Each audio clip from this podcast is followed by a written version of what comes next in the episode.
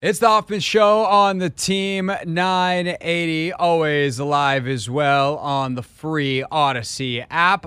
Here on a Monday, uh, it's not it's neither a misery Monday or a, a victory Monday. It's just it's just Monday, but it is still football season, so that means it's time to talk to our pal Michael Phillips. Today's top story from the perspective of someone who's there, You are looking live. This just in. not my beat. Of course, Phillips writing uh, about the Commanders for the Washington Times, also hosting MP on the mic 910 The Fan down in Richmond, where he was the sports editor at the Richmond Times Dispatch for years, covering, uh, amongst other things, all the stadium stuff. And Michael, I'm sure you saw the Capitals Wizards news today with them looking at Potomac Yards. Uh, so I want to I want to pick your brain on that in a second, but but it's also a great bit day. And I have I have I have a confession, not a confession, but like I have I have something to discuss with you first. Uh, with Get you, it off your chest. you and the audience. So it is now past five o'clock, and that means I need to call a number here in a moment to find out if I have to report for jury duty tomorrow. Ah, yeah. Yeah. Have you d- had jury duty recently? Um, yeah, it was, it was about three years ago. It, it was like right, right at the start of the pandemic. I was like the first Mm. group back to jury duty. Um, they, everybody was super weird about it. Um, yeah. Yeah, I I I just want to know like is there a shirt I can wear tomorrow that they'll just look at me and be like, "Nah." Cuz that's I don't want any part of this. you know, they they were going around. They were disqualifying people. You know, like, hey, you know, this case is about a guy who robbed a convenience store. Have any of you ever worked at a convenience store? Have any of you ever been convicted of a felony? Have any of you, you know, all those things on down? And then at the end, they said, does anybody else have a reason why they shouldn't serve on the jury? And um, somebody raised their hand, and they, they, you know, it was one of those bits, right? Like, uh, you know, I'm an attorney. I shouldn't have to do this. And the judge was like, sit your butt back down. And somebody else was like, you know, I, I have child care obligations. And the judge was like, we'll work with you. Hang tight. And then the third person raised their hand and was like, I, I'm going to be honest. I don't want to do this. Um, and the judge dismissed her. Um, What? That's it? That's all I got to do? um, the the judge says, "Do you think you could be an impartial? Do you think you could set that aside and rule on this case impartially?" Uh, and she said, "I don't think I could because I I don't want to do this."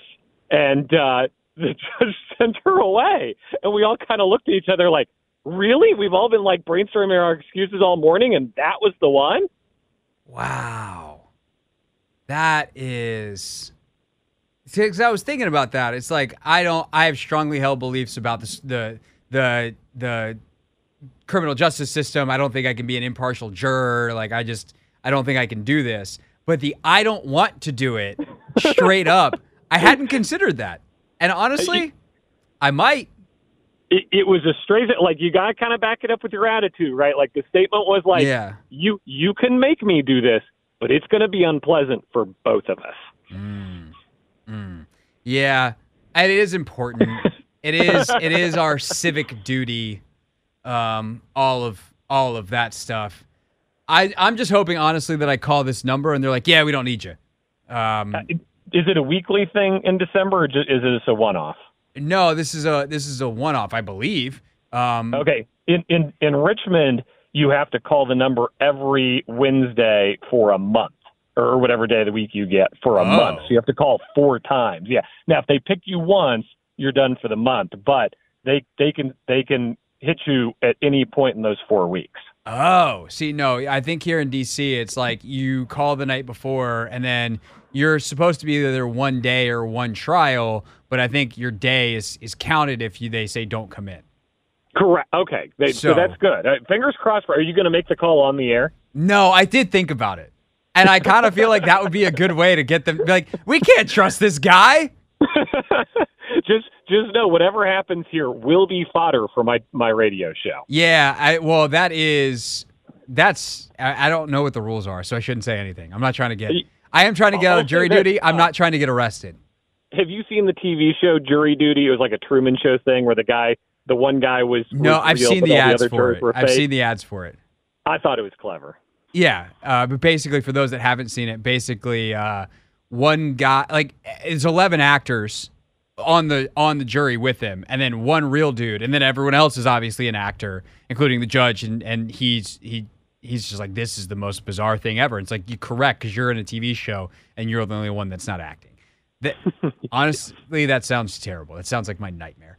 Anyway um we should talk about sports now. Michael Phillips is with us here on the Hoffman Show. Uh, so, as I mentioned, you you spent a lot of time at the Dispatch um, covering Uh, everything going on down there in Richmond in terms of the intersection of sports and and the state government of Virginia, and that included a lot of stadium talk. When you read Sam Fortier and, and his colleagues' piece in the Post today about the Capitals and the Wizards potentially moving to Potomac Yards, like, what do you think the likelihood of that is, and how important would it be to the Commonwealth to actually have that happen and finally have a pro sports team there in Virginia? Yeah, I think it's a second place uh, for for both sides, right? Like Virginia would really like to have the Commanders. Uh, that that would be their number one if they're ranking sports teams they'd like to attract, and uh, of course for for a lot of reasons that everybody understands, uh, uh, that that is the one that that they would like. Uh, I think that Leonsis, if you were to get an honest truth out of him, uh, would probably say that staying at Capital One and renovating it would be his number one. It's it's in the city. It's a great location. They're building their offices there. Um, you know, it, it served them very well, and I, I think it serves the fan base very well.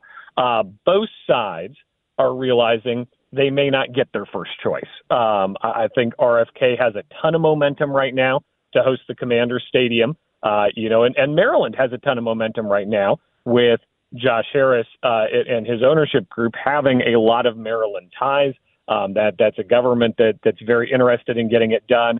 Uh, you know, Virginia has faded from the from the front runner seat they were in a year ago to this being a, a pretty competitive situation and, and one that they may not control their destiny on here. Um, and and for Ted Leonsis, if they bring the Commanders to RFK, if that's a, a 700, 800 million dollar check that the city cuts to them, is there enough money in the budget to also take care of him. Uh, you know, his ask is six hundred million dollars for renovations at Capital One. It, you know, can they do that and also bring a football team to town? And also, Nats Park is 15 years old, and those guys have their hands out. Now, I'd slap their hand and tell them to go away. But but the point being, you've got things you need to take care of right now. Um, so so Leonsis is lining up his backup plan. I think Virginia has money burning a hole in their pocket. You know, governor who's trying to get a win uh, a governor who's from Northern Virginia. Uh, this would be a big win for him, a good backup plan.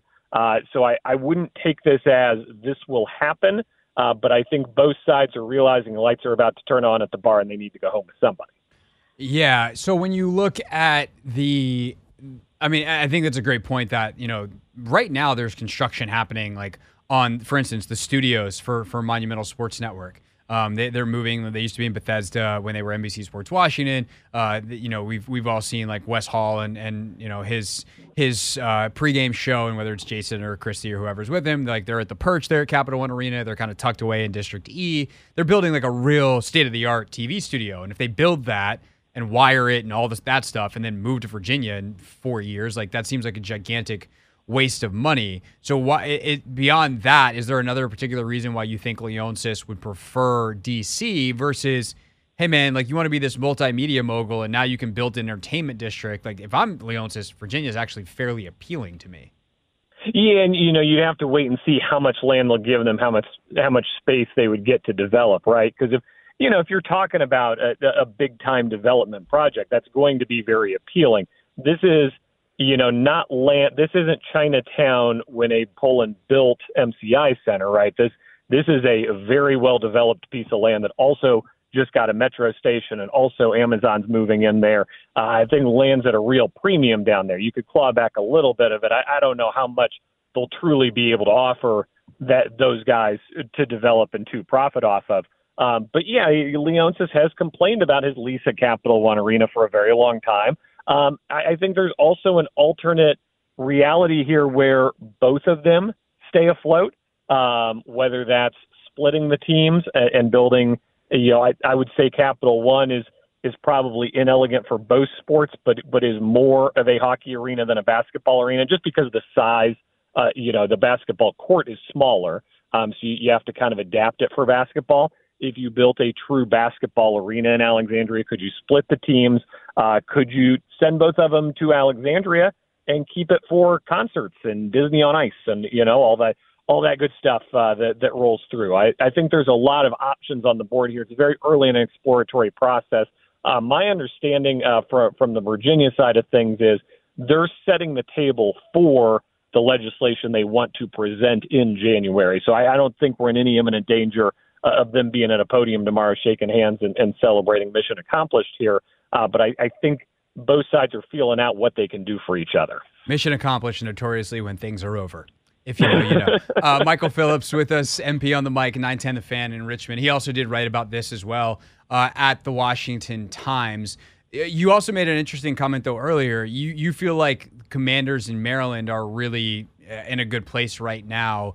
Um, what is it that Wes Moore has done to ingratiate that relationship with Josh Harris in the new regime, and also how big of a deal, like how big of a data point is the offices moving that was announced last week? Uh, for those that may have missed it, Commanders moving uh, a lot of their business operations from FedEx Field to a new campus on the University of Maryland, like a new office campus on the campus of University of Maryland?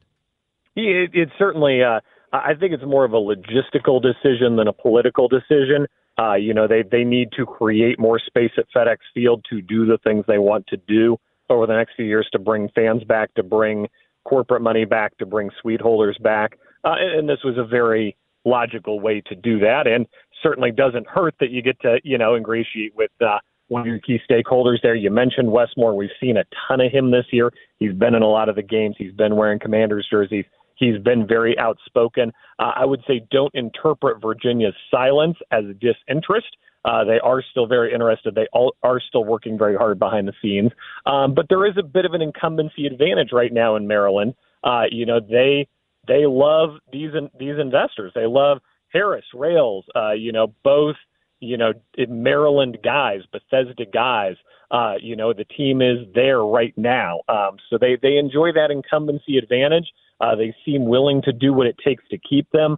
I think ultimately the team will probably chase RFK first.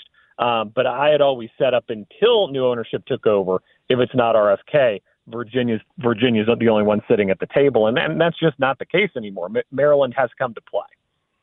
Michael Phillips with us here on the Team 980. Anything else on the like? How? Uh, let's wrap up the stadium talk with with this, and then a couple Commanders items real quick. Um, like how would how do these impact each other, right? And, and also, who do you like? Does uh, Monumental doing this potentially speed up the Commanders process? Because it feels like things have been fairly quiet on that front. So, like, how how are these two things intertwined?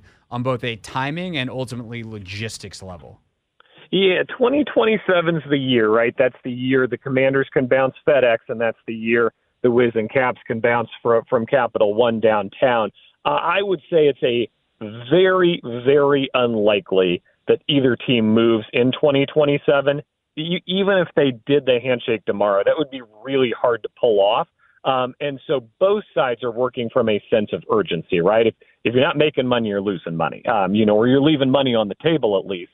That that's the pressure that, that Harris and his group are under right now. You think about all these investors that threw their money in. This is the return: the new stadium, the new revenues. Uh, any year after 2027, where games are played in FedEx Field or games are played in, in some kind of interim stadium, that is a loss for them. They are leaving money on the table. So they feel a very real urgency to get this done as quickly as possible. And frankly, it would not stun me to see an agreement in principle this off season. Uh, that you know that's the pressure they feel to get moving and return this investment. Uh, same from Ted Leonsis' side, right? If if he can move in 2027, he wants to either have the city's money in his hand to do renovations that year, or, or be moving to Alexandria as quickly as possible. So I I don't think anybody uh, is coming at this from a perspective of wait and see. I, I think it's a lot of very active, very engaged owners and stakeholders who, who realize that the time is ticking to get these things open as quickly as possible.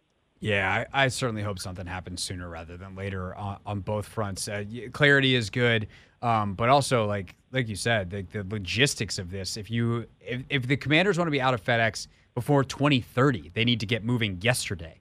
Um, it's true it's it's hard to build, and um, you know everyone who's ever done anything with construction knows that it doesn't finish on time. And I don't think most of us have built a stadium. You know, if you build a deck, it doesn't finish on time. Nevertheless, a, a football stadium. Okay, uh, as for the actual team itself, biggest piece of news that comes out of Ron Rivera's press conference today, uh, slash some reporting before it by Nicki Jhabvala, which Ron confirmed, is that Jamin Davis is done for the season. He has a shoulder injury uh, that he suffered in the Miami game. Where does that leave Davis now entering year four? New regime will have to decide on his fifth year option. Like, uh, what what have you made of the the three plus or the three years of the Jamin Davis experience so far? Now that we know his season is over. Sure, right. And I think there's a recalculation this year, right? Of year one, he's a bust. Year two, I'm still angry. Yeah, I, the am still angry because they used a first round pick on a middle linebacker and we got an outside linebacker and that's stupid drafting and stupid value, right? That's not Jamin's fault at that point. You know, that that's Ron Rivera and, and the scouting team's fault. Um, but it, but that was still held against him, right? I felt like this was the first year as like Jamin Davis. He's an outside linebacker. He's he's an NFL caliber starter at the position he's doing all right. Um, you know, he, he's playing well. That's a position he could play for a while. Um, I, I think people had kind of come around on that. I'm not going to suggest he was a Pro Bowler or anything of that level, but he was absolutely an NFL caliber starting outside linebacker. Um, and and so you almost have to set aside the rest of it. Yeah, it was a bad draft pick. Yeah, there's bad value there, but he was a starter, and he was one of 11 starters, and he was not out of place as a starter. Uh, and now that's another replacement you got to make uh, heading into a stretch here that looks a little more daunting than it did at the start of the day yesterday. Rams could be in the playoffs by the end of the night if the Packers lose, and the Jets looked really good yesterday. Those are bad signs for the upcoming schedule. Um, do you like how important is it for the team for anybody to win any of these final four games? uh, what a question I, I, just asked you. What a loaded, gigantic question. I laugh and I hesitate because look, I, I do a radio show. I give my opinion about things. I think they should tank. I think I think they should move a bunch of the starters to IR. Um, you know, tie Tyron's hands behind his back, lose the four, get a great draft pick. Uh, I, I, I just think that has the highest upside of all your available options. Um, what would it mean to win in, in the Final Four? Certainly doesn't mean anything for Ron's job, but I think it means a lot for Sam Howell, right? The higher that draft pick goes, the more likely it is you draft a quarterback with that spot. Uh, if Howell could scratch out a couple really nice performances and a couple W's, and they're picking eight or nine, I don't think they're going to draft a quarterback at eight or nine. That that gives Howell his own job security, so to speak. Um, but but if you're asking me, or, or you're saying what should the fans want, I think the fans should want to see Sam Howell throw for 400 yards and a loss. I I just don't see how winning helps the current cause at the moment. No, I I hear that. The only thing I worry about is kind of like the habits, the demeanor. Like, is it more likely that they do something drastic this offseason that could have some regret, like trading a John Allen, trading a Terry McLaurin?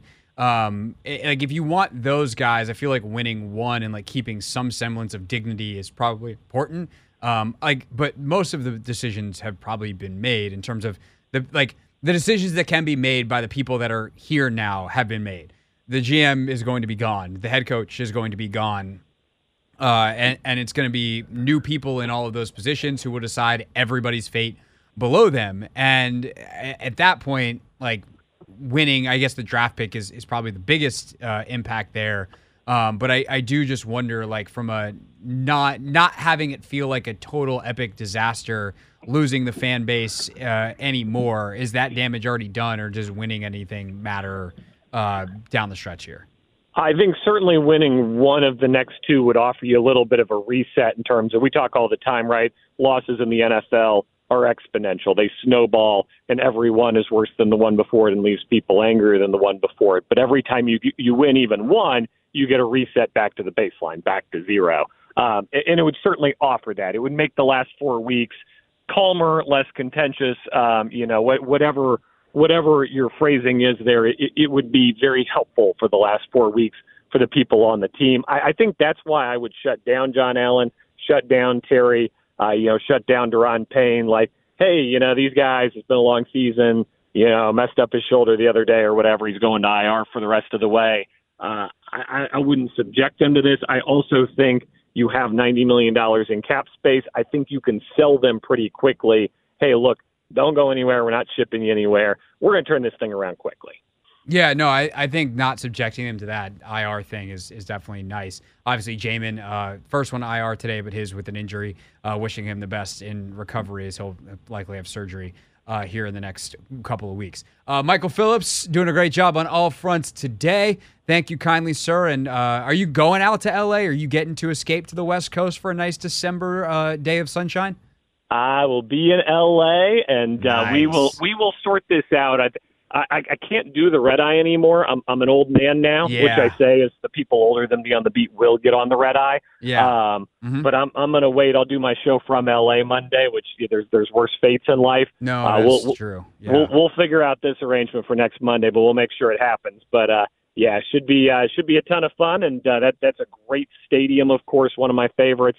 And uh, I think it'll be a competitive football game, although uh, I've been wrong on that before. Yeah, uh, tell Sean I say hello. Uh, also, I have not been to SoFi. My only LA trip on the beat uh, was the year that we played there twice, and it was in the old and the stadium. soccer stadium. Yes, correct, correct. Uh, the soccer stadium was my favorite all. stadium I've ever covered a game in. Honestly, for the game itself, was pretty great because it Yeah. was like you were so low because the stadium wasn't very big. It was kind of like you're you had like a great all twenty two cam all day long. Exactly. Yeah. No. Like obviously the atmosphere left a lot to be desired, but like I felt like I was just hovering on top of an NFL game. It was fantastic in that regard. Yeah, that was very cool. All right, well, uh, we'll figure out Monday. We'll probably be able to tape something before you get on the plane. Uh, so we'll we'll I'll, I'll have your people talk to my people. Okay, just text me. Deal. All right, uh, thanks, buddy. I'll talk to you. That is Michael Phillips with us here on the Hoffman Show. When we get back, uh, there's no Commanders game to talk about, which makes it extra fun to go around the NFL on a Monday. How did Anthony and I do on our picks? And uh, what about the games in terms of the actual analysis? You know, what happened uh, for the people with real stakes in them. Uh, we discuss next the Hoffman Show and Team 980 and always live on the free Audacy app.